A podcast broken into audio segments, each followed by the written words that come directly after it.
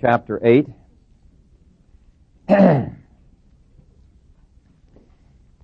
Still in our series on the Christian and prosperity, seeking to avoid the extremes and yet giving faith that uh, the Lord does desire to prosper His people spiritually and in terms of their families and their education and even financially. We've uh, seen that. Our theme verse being 3 John verse 2. And uh, let's read here Ezra 8 and verses 24 through 26. Hear the word of the Lord. And I separated twelve of the leaders of the priests, Sherebiah, Hashabiah, and ten of their brethren with them, and weighed out to them the silver, the gold, and the articles, the offering for the house of our God, which the king and his counselors and his princes and all Israel who were present had offered. I weighed into their hands six hundred and fifty talents of silver, silver articles, weighing 100 talents, 100 talents of gold, 20 gold basins worth a thousand drachmas, and two vessels of fine polished bronze, precious as gold. And I said to them, You are holy to the Lord. The articles are holy also, and the silver and the gold are a freewill offering to the Lord God of your fathers. Watch and keep them until you weigh them before the leaders of the priests and the Levites and heads of the fathers' houses of Israel in Jerusalem in the chambers of the house of the Lord.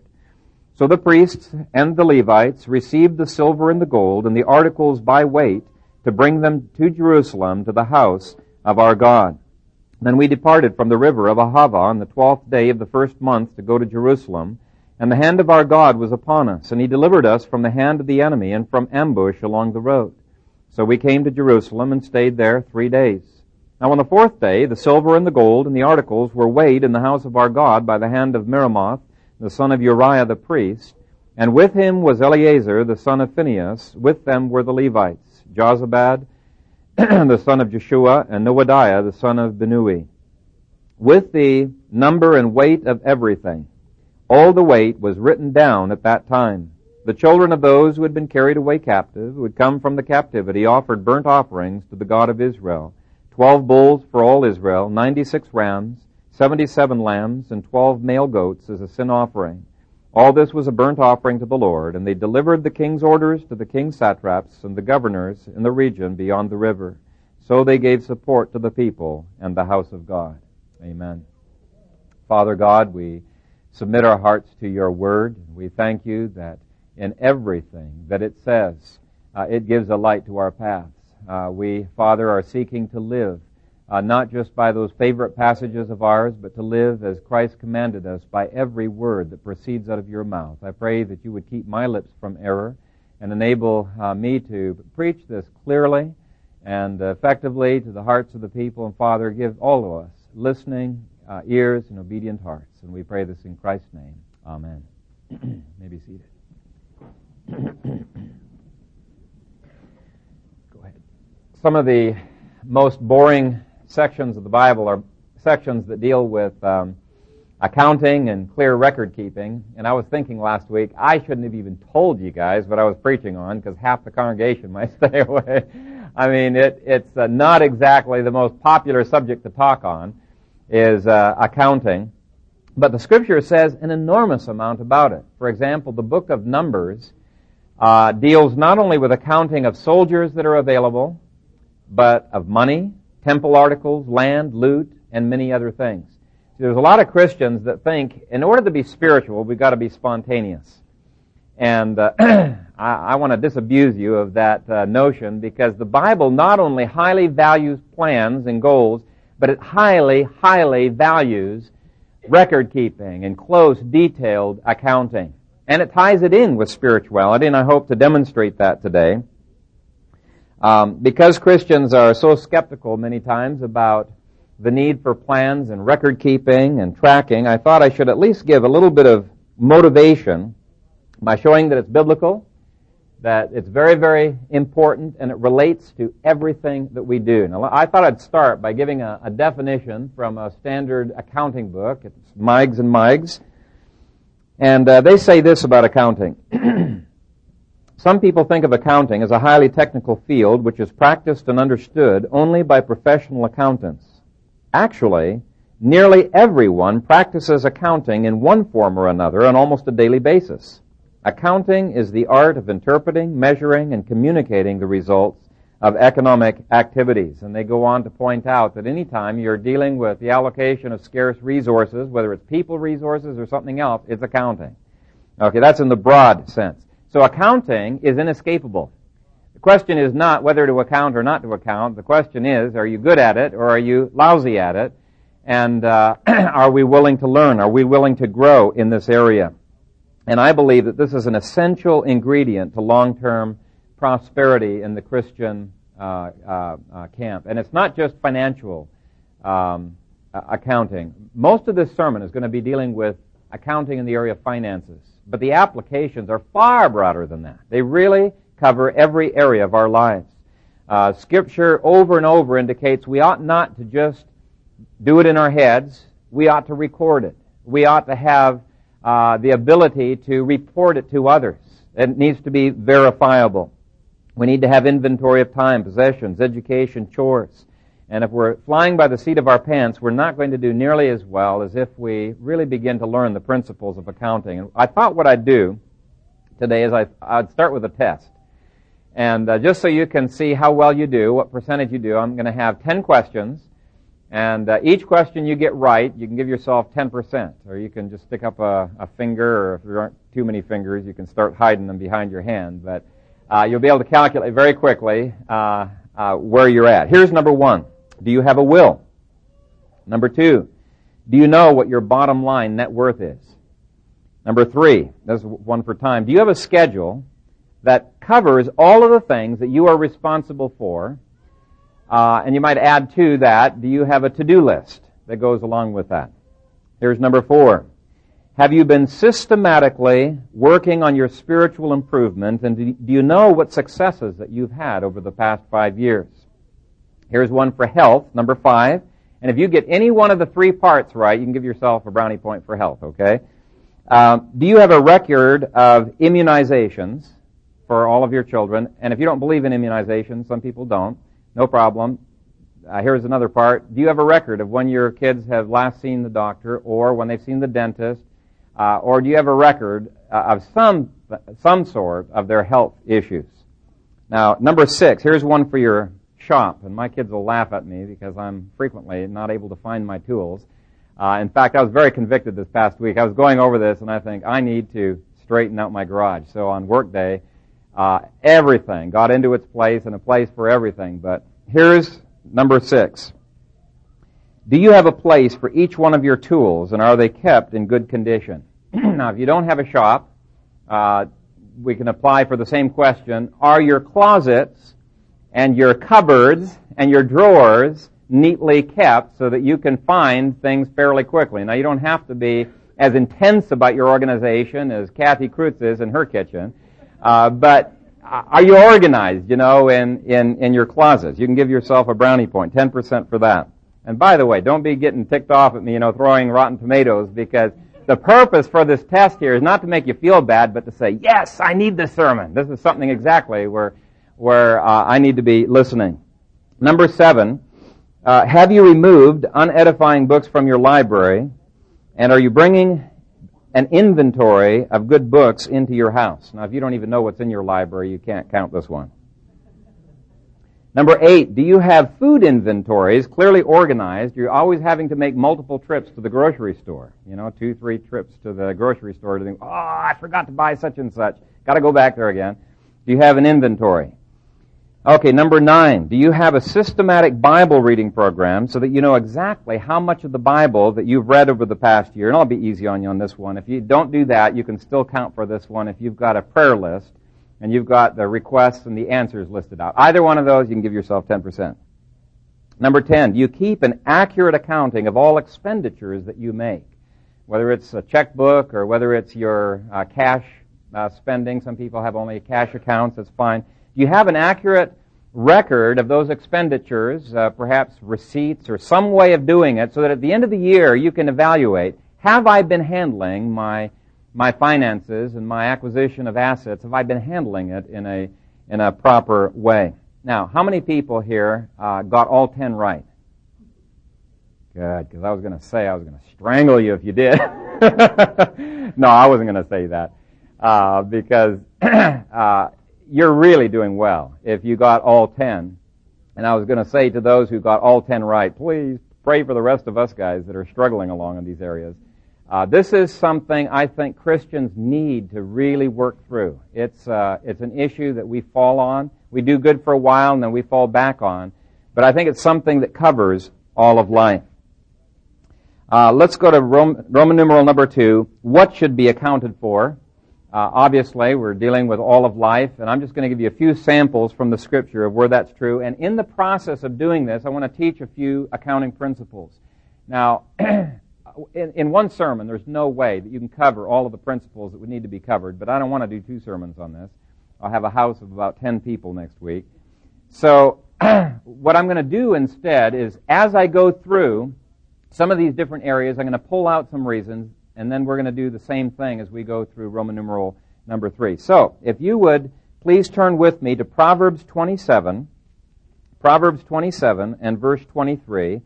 And this one is dealing with the importance of knowing the condition of your assets. Not just that you have assets or how many that you have, but what is the condition of those assets? Okay, Proverbs 27, verses 23 through 24. Be diligent to know the state of your flocks and attend to your herds. For riches are not forever, nor does a crown endure to all generations. And he goes on to show how it relates to our prosperity. But we'll just stop there. There's four facts that are relevant to our sermon here. And the first one is that uh, wealth is not static. Whether you're talking about flocks on a farm or whether you're talking about stocks that you uh, own on the New York Stock Exchange, it's important to know there is constant change that's going on. Uh, maybe a disease infects your, your flocks, and if you're not on top of it, you're not aware of what's going on and take corrective action, it can wipe out the flock.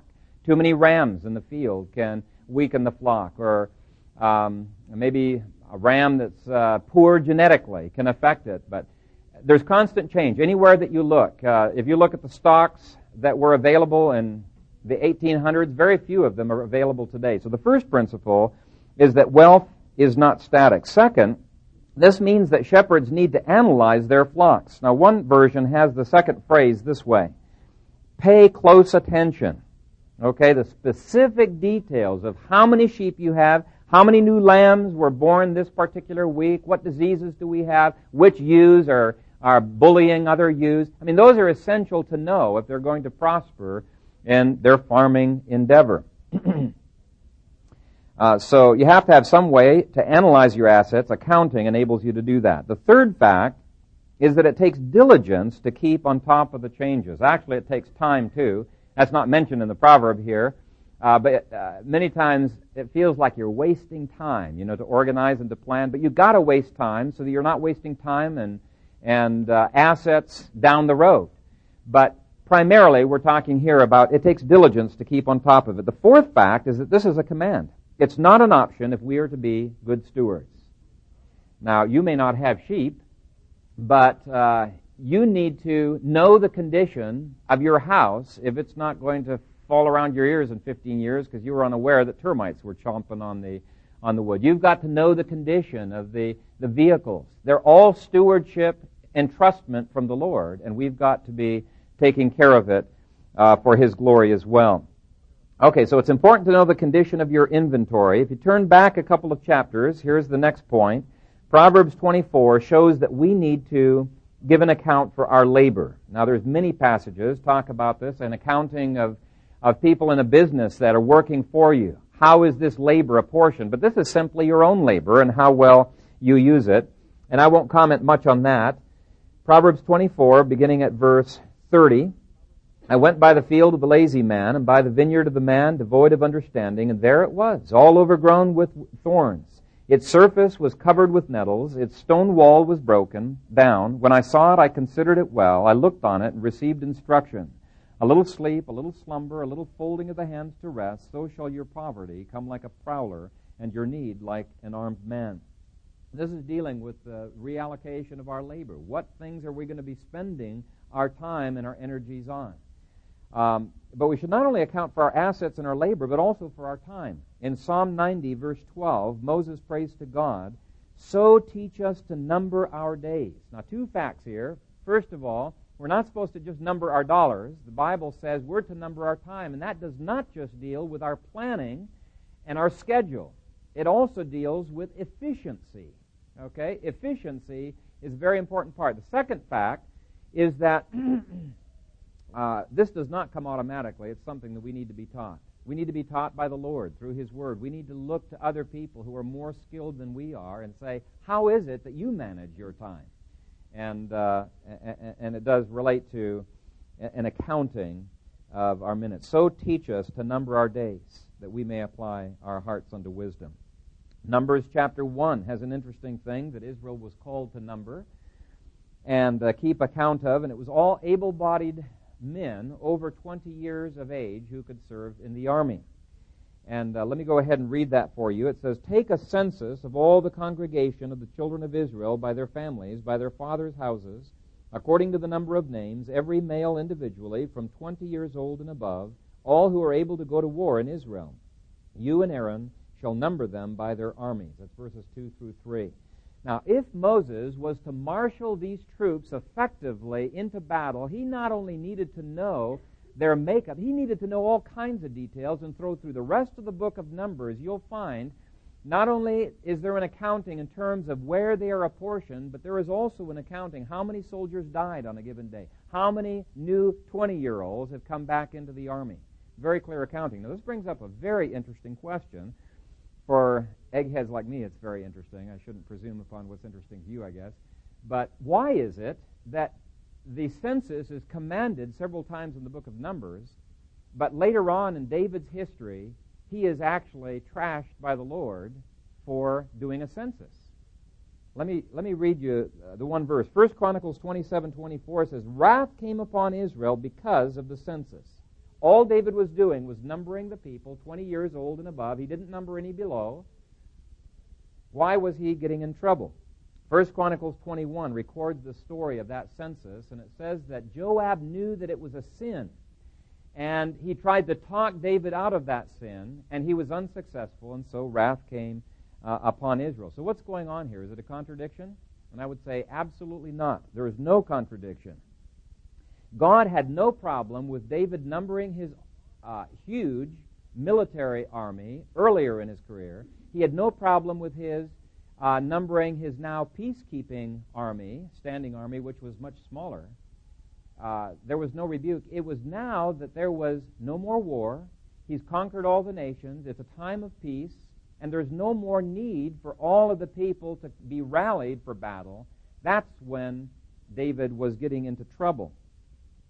And uh, the key point here is that accounting for those men was no longer David's responsibility. Okay, here's the key point. Accounting should be coextensive with all that you are responsible for. Uh, it's needed for accurate management and allocation of the scarce resources that God has entrusted to you. Now, why were kings forbidden to take a census of females? Uh, why were kings forbidden to take a census of those who were under 20 years of age? Is because God had not entrusted to their care the allocation of those people to particular jobs. It was none of their business. It was not the king's responsibility. Okay? The, our accounting responsibility has to be coextensive with what our asset responsibility is from the Lord. And it was not something that belonged to them. It was only during times of emergency that God says, okay, during these times, we can, you are responsible to allocate and call the shots and give commands and even execute people who aren't uh, doing uh, as they should be in the army. But it's during times of emergency, then you need to be accounting for what you're responsible for. So, when in America we have a census that not only takes account for uh, how many people live in your house, but also how many bedrooms you have and how many bathrooms, and ad infinitum. We had the long form that we had to fill out. What, in effect, the, the government is saying, because they're accounting for these things, is they're saying they've got authority over those things. Okay? They've got the responsibility to allocate those resources. And that is why the, New, the, the Old Testament was so strong that the government was not, during times of peace, uh, to have a census of uh, those who are 20 years old and above. Accounting has to be coextensive with what we're responsible for. Now, there's other areas. Leviticus has many passages showing how we need to be taking very careful measurements and analysis, analysis and reporting of infectious diseases. For example, on skin diseases, it says that they were to look from day to day on any changes of color and on the size and the spread of the size and the spread to the rest of the body. Okay, so God says accounting is something that's very legitimate when it comes to certain types of infectious diseases. Now, this could get actually kind of old if I went through all of the things that uh, the Bible says we're to do an accounting for. I just want to give you two more. Uh, Proverbs 21, verse 20 says we should keep accounts of what we have in store in our house by way of groceries. In the house of the wise are stores of choice food and oil, but a foolish man devours all that he has. And we need to ask ourselves, okay, uh, am I, am I, uh, do I have a good accounting system for what's been used and what needs to be purchased, or am I always going back to the grocery store? It's an inefficient use of time when we do that. And I won't spend a lot of time uh, on that. One more example. Revelation 3 says, because you say, I am rich, have become wealthy, and have need of nothing, and do not know that you are wretched, miserable, poor, blind, and naked. Now, here was a church that was very good at accounting finances. Okay, pretty well off church, and they felt that they were pretty put together, but they had never learned how to apply those accounting principles to their spiritual life. They didn't even recognize where they were at spiritually, had no idea. He says, You don't even know that you are wretched, miserable, poor, blind, and naked. And without spiritual accounting, it's hard to know how much we've grown from last year to this. That's why 1 Corinthians 11 says before we come to the Lord's table, we need to do self examination. That's why Galatians 6 4 says, But let each one examine his own work, and then he will have rejoicing in himself alone and not in another. He's basically saying he wants us to have rejoicing in the things that are happening. If you set goals for yourself, let's say you only meet 30% of your goals, 20%. That's terrific. Some people get discouraged over that, but if you've set clear goals of how you want to improve, and you've met 20, 30%, you've grown since last year. You can rejoice in the progress that is, has been made uh, in your life. Uh, so the bottom line is financial accounting needs to be seen in the context of the accounting of our whole life. Okay, and the Bible has a lot more to say about accounting than we're going to take the time for uh, today, just as an example of the 40 parables that I looked up of, uh, of Christ. 11 of them explicitly, right on the surface, very highly deal, deal with accounting principles, and there are several others that assume accounting principles uh, within them. so, accounting is not just for accountants. Now, I'm going to be applying this, the rest of the, the sermon, to uh, finances, but I've given this background because I want you to see okay, I can take these principles and I can apply them to my spiritual life, to my family, to our education, and other things that the Lord's going to hold me accountable for. Okay? Let's look at the reasons why we need to have an accounting system. And I'm going to try to build argument after argument why we just have to change our ways. We've got to be uh, better about this. The first reason is we can't even tithe. We don't know what to tithe if we've not been accounting. Deuteronomy 14:22 You shall truly tithe all the increase of your grain that the field produces year by year. Other passages say tithe on increase of the cattle and and, and, and, things like that. Now, how can you possibly know what to tithe if you don't know what you've put in and what you have pulled out? For example, you've put five bags of wheat into the ground in the spring, and in the, in the, in the fall, you pull back out 100 bags of wheat. That's a terrific increase that the Lord has given. You don't tithe on the whole 100. You subtract the 5, and you, so you got 95 bags of increase. That's what you tithe on. You might say, well, why is that important? Um, you could tithe on the whole 100 if you wanted to. But the reason it's important, if you put five bags in, it's a time of drought, and you're pulling back five bags at the end of the year, you're, you're not even breaking even. There has been no increase. You don't tithe on that. Now, you can, but you're not required to tithe on that, okay? And it gets even more complicated than that because the scripture says that we can subtract out what the locust has eaten and what the cattle have, uh, what cattle have uh, died. Uh, just as an example, you know, if you've got a herd of cows, but you're not brainy enough to put a bull in amongst them, uh, and you're tithing on that herd that's not multiplying year after year, eventually you're not going to have a herd, right? I mean, it just makes uh, common sense.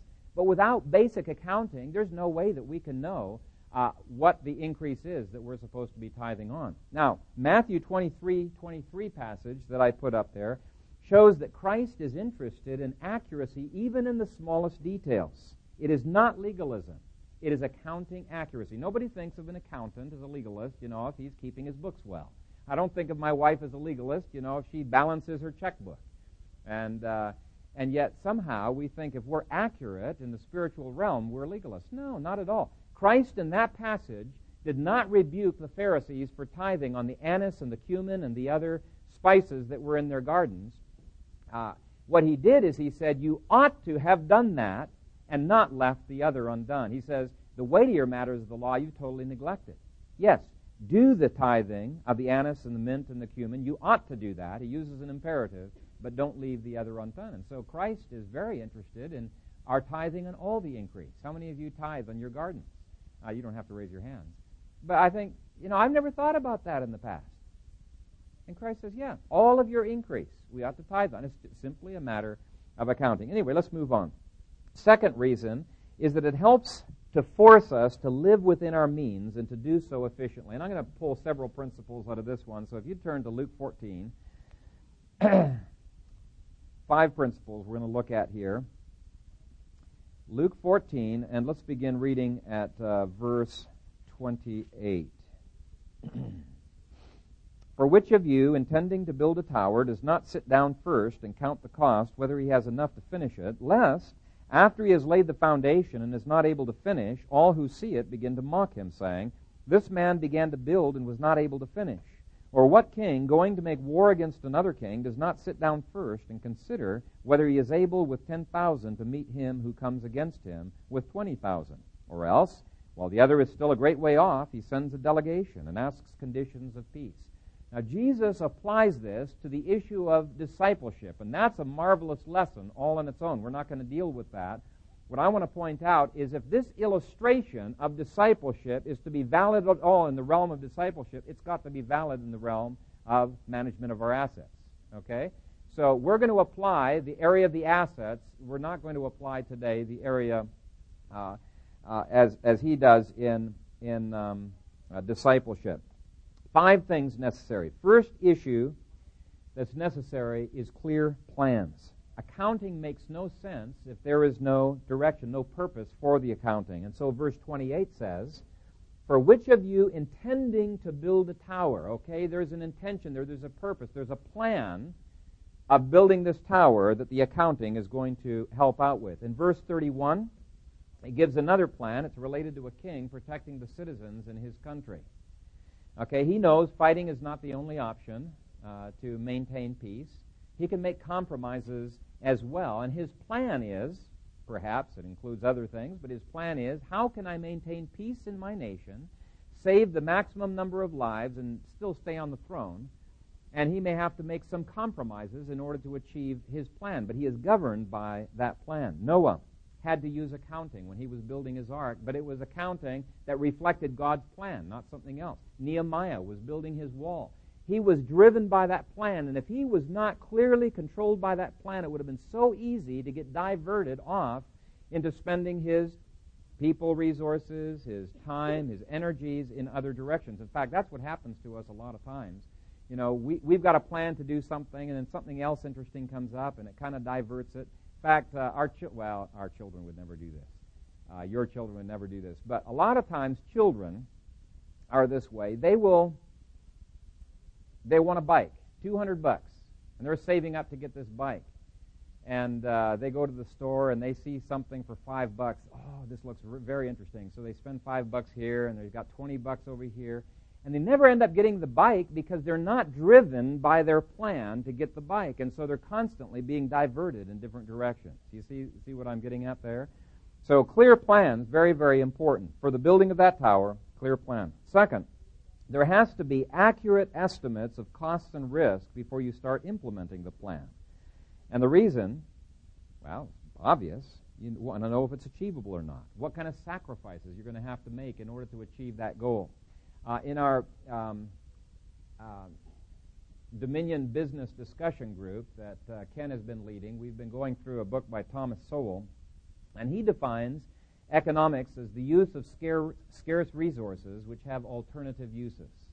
Okay, there's alternative uses. I, I want to do this tower, build this tower, but in order to do this tower, I can't spend it on alternative things. I've chosen this alternative use for the spending of my money. And uh, we are faced with that uh, all the time. There are sacrifices when you allocate your resources toward a project because it means you can't use those same things in a dozen other areas. And so there's more than economic cost. There's cost to your desire. Okay? Because you're going to have to put your desire for uh, uh, other things. You know, it's deferred gratification for other projects so I can get this project accomplished. It's going to be sacrifices to your patience as you have to put other plans on hold. Uh, there are going to be sacrifices or costs of time, human resources, goodwill. I mean, think of the people whose vision is now blocked by this tall tower. They're going to be ticked off, okay? So you've got to factor even in the costs of goodwill that's out there.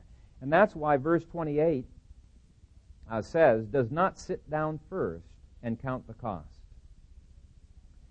And the more, nobody can know the future perfectly. We always make mistakes. But the more accurate you are in estimating the costs and estimating the risks, the more prosperous you'll be. Third issue is looking at what available assets that you have. You need the plan, you need to estimate the cost, then you have to say, okay, do I have sufficient assets to be able to accomplish it? So verse 28 at the end says whether he has enough to finish it. Okay? Now you may be able to make guesstimates in your head for some of the things that you're doing, but over the course of the year, it's impossible to do that. You have to have some kind of a system of accounting. Now it's not just assets, but precise timing is also important. Verse 29, lest after he has laid the foundation and is not able to finish, and we'll just stop there. And then verse 32, we see the timing issue is that the king has to figure out whether he's going to win or lose, and he has to figure it out before the other guy figures it out, because it says here in verse 33, uh, you know, verse 32, or else while the other is still a great way off, he sends a delegation and asks conditions of peace. You know, that guy is going to be far less motivated to negotiate a peace treaty with me when he's right at my wall. He can have it. Okay? But if he's a long ways off and he's still got other countries to conquer, and you can save him time and number of soldiers being killed and other resources, he's going to be much more motivated. And so the timing issue is a, is a very important part uh, of this. And to be able to make intelligent decisions on our return on investment or whatever it may be, uh, relative to time, we've got to have accurate accounting. Accounting helps us to figure all that out. And then finally, there's the public reputation and credibility that you have. Uh, people who don't aren't good at accounting, whether it's people resources or it's other things, what ends up happening is they they promise you know a project and they're always late on these projects. Maybe they never come through on that project. In fact, Keith um, was sharing how you know they got a subcontractor that that uh, has had a problem in this very in this very area. And uh, in verses 29 through 30, you see these people mocking, mocking the contractor. Do you think that contractor is going to get very much work uh, in that uh, particular town or village? Probably not. I mean, his credibility is just shot to pieces.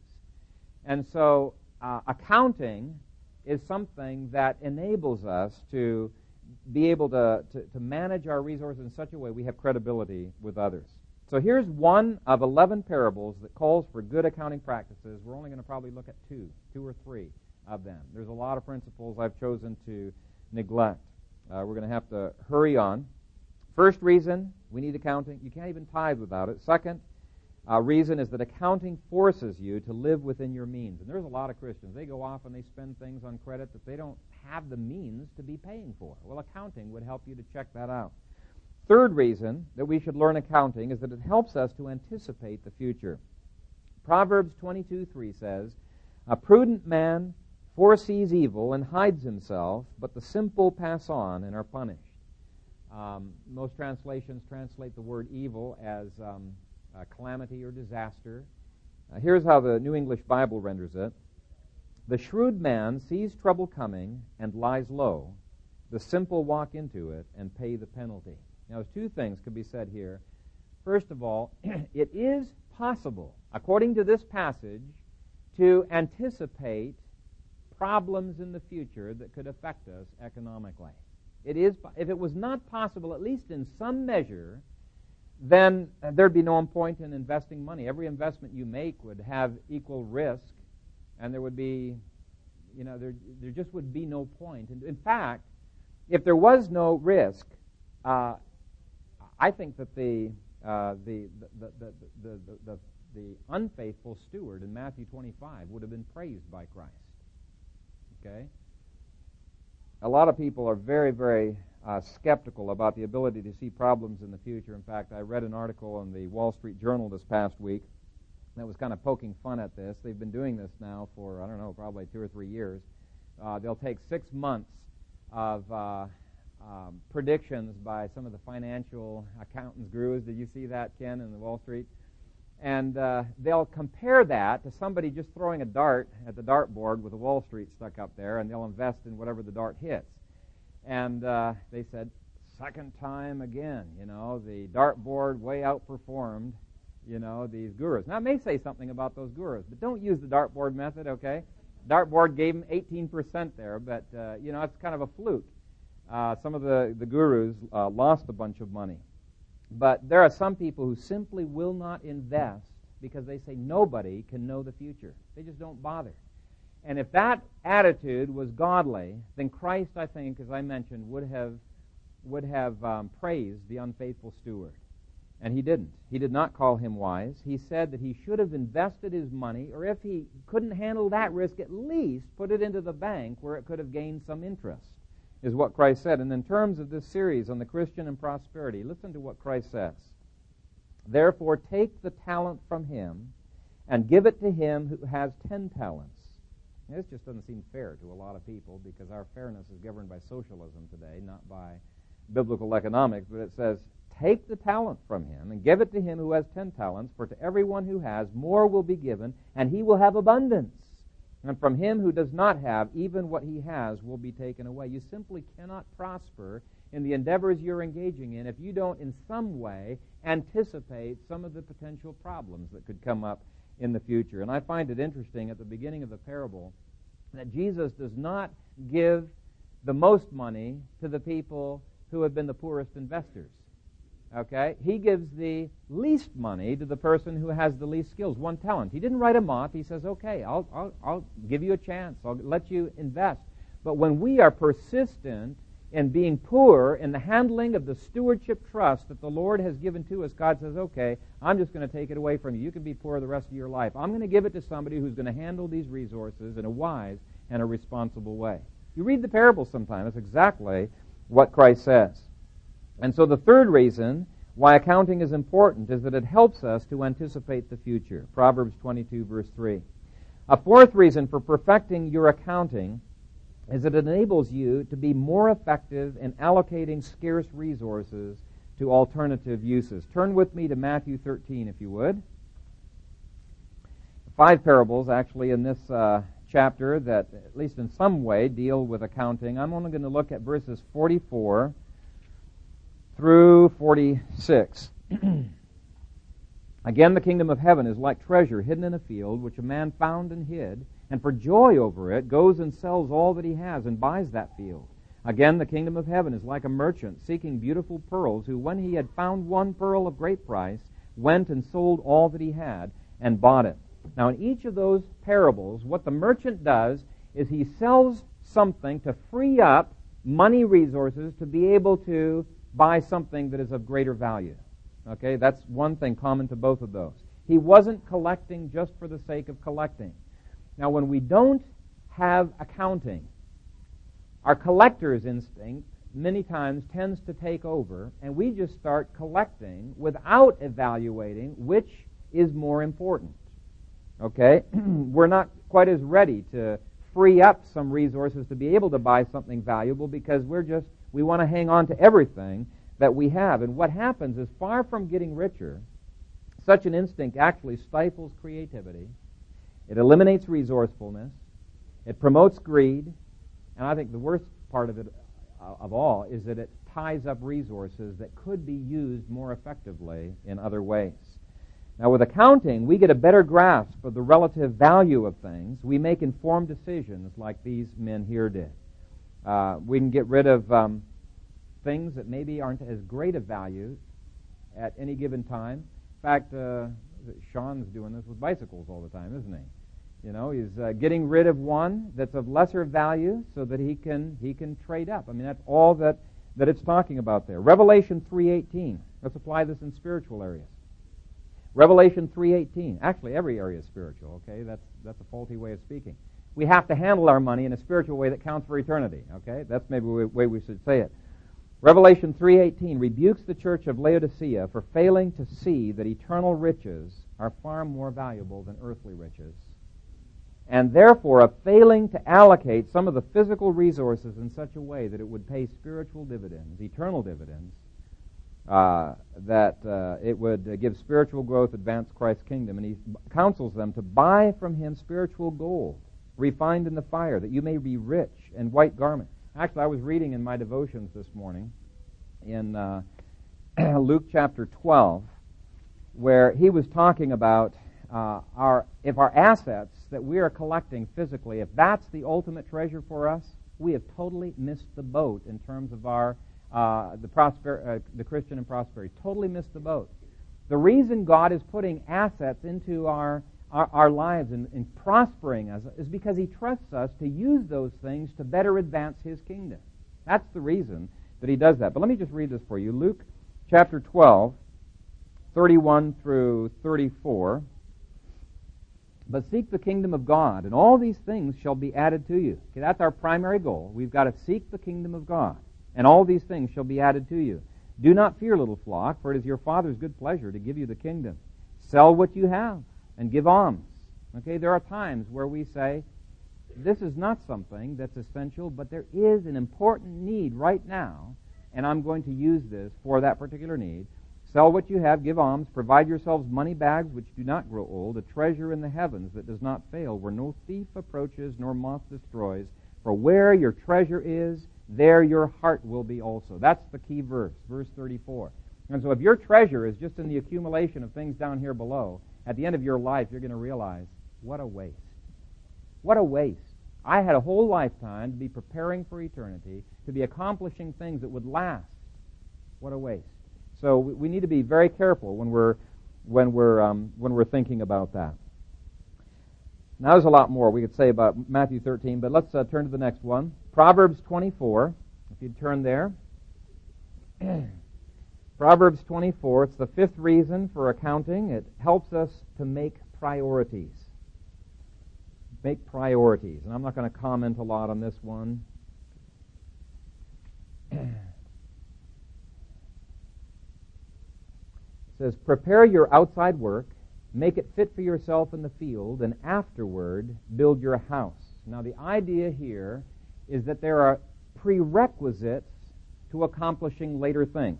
One version, however you interpret this, uh, one version interprets it this way first work your farm and till the soil, then marry and set up a house. So if that's the proper application, he's saying you've got to have you've got to have certain number of things to be able to support the family. So you've got to do this before you do this other thing. Okay? And priorities for how we reallocate our scarce resources, it's seen across the board of economics. And accounting helps you to determine what those priorities should be. Please turn to Luke chapter 16. trying to hurry on here. Luke chapter 16. and I'm going to take the sixth and the seventh reasons from here. I'm not going to read the whole parable, but if you look at verse 10, uh, Christ draws out a, an application here. It says, He who is faithful in what is least is faithful also in much, and he who is unjust in what is least is unjust also in what is much. Now, some people might think, you know, why should I bother with accounting? You know, I can handle things quite well without having to manage books. I hardly have any money anyway. Why should I do accounting? But the whole point of this series is I want each one of you to be so blessed by the Lord, even in terms of finances, that you're going to need to do accounting back then. Well, why not start right now? Okay, why not learn the disciplines of accounting at this point because if you're not faithful now, why should the Lord assume you're going to be faithful later? It prepares us for greater responsibilities, okay? But the seventh reason is given in verse 11. It says, Therefore, if you've not been faithful in the unrighteous mammon, let, let me just, mammon is an Aramaic word that means money, okay? That's all it means. And unrighteous mammon, uh, I think, is better translated, and some of the versions have it that way. The mammon of the unrighteous. In other words, he's dealing with we got a wicked economy out here, a lot of unbelievers, and you're working and interacting with them and your investments and things like that. But he says, if you have not been faithful in the mammon of the unrighteous, who will commit to your trust the true riches? He says there is a, there is a relationship between how you handle money and how you handle your spiritual life. Okay? There, there's a rela- interrelationship uh, between the two. The principles of accounting transfer over. If you've not been faithful in the matter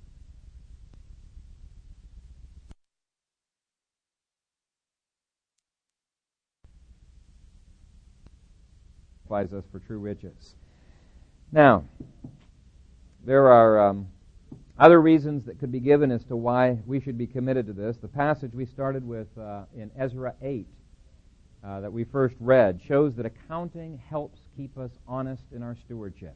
And that honesty is not just in terms of stealing. You know, we can be tempted to steal if uh, we don't have some kind of accountability. But honest in other areas. For example, uh, you go to the store and you see a motorcycle or you see some other thing. You say, oh, man, I'd just love to have that. I can afford that, I think. And maybe you're going to go into debt on that.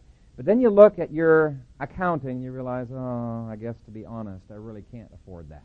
It helps to keep us honest because what it's done is it's objectified. If we just have it in our heads, we are so prone to self deception.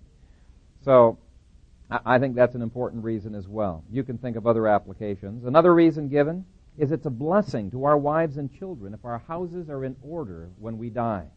God said to Amos, Set your house in order, for you shall die. Now, God is a God of order. And when we die, He wants us to make sure we have prepared uh, our spouse and our children to be able to not be just totally blown apart. And so we need to ask the question Does your wife know where to find the bank books, the birth certificates, the tax records, the mortgage papers, the insurance papers? Or if the wife's keeping the books, does the husband know where to find all of those things, you know, should the wife die? I mean, we need to be communicating and keeping each other abreast of that. Another reason, we'll end with this, is Romans 14 accounting prepares us to give an account to the Lord. So then, each of us shall give an account of himself to God. You read Matthew 25. Did I put the specific verses? Yeah. Matthew 25, 26 sometime. And you'll see that Christ says on Judgment Day, we are going to have to answer for every one of the scarce resources that God has entrusted to our hands. Our whole life's going to flash before our eyes. And we're going to see where we have failed. And if we've already been used to accounting for everything that we do, then I think we're going to have a lot greater confidence of receiving God's well done, you good and faithful servant. And so that's the final reason. I'm not going to bore you with any more. I've probably been beating a dead horse already for the last five minutes. But uh, with all of the commands that are given in the Scripture to engage in accounting, with all of the reasons that the Scripture gives as incentives, it's my prayer that you'd go home and say, we need to, not today, okay, tomorrow, that you would uh, say, we need to get our books in order. We need to start really working on this. I still need to improve. But if over the course of our life we're improving and we're training our kids young, just think of the dividends that will be paid from this. It's um, my prayer that God would receive the glory from this and that God would entrust even greater resources, greater riches into your hand because you are being faithful with what He's already given.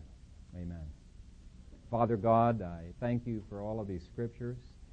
And uh, I've probably given way too much material in one session this morning, but I just pray that you would take this word that is planted and uh, that uh, you would bring a harvest and you would encourage the hearts of these people, Father, as they get more organized in terms of their finances to uh, to, to really find joy in seeing, yes, there are places as they analyze the facts where they could be more efficient. And there are places in which they need to reallocate some of the scarce resources. Only you can give the wisdom needed, Father, for these areas. And so we ask for your wisdom. We can, we can read these principles, but Father, we need you to help us to apply it in the nitty gritty of life. And so I pray that you would bless this, your people, with your illumination and uh, the stick to itiveness that is required. And I pray this in Christ's name. Amen.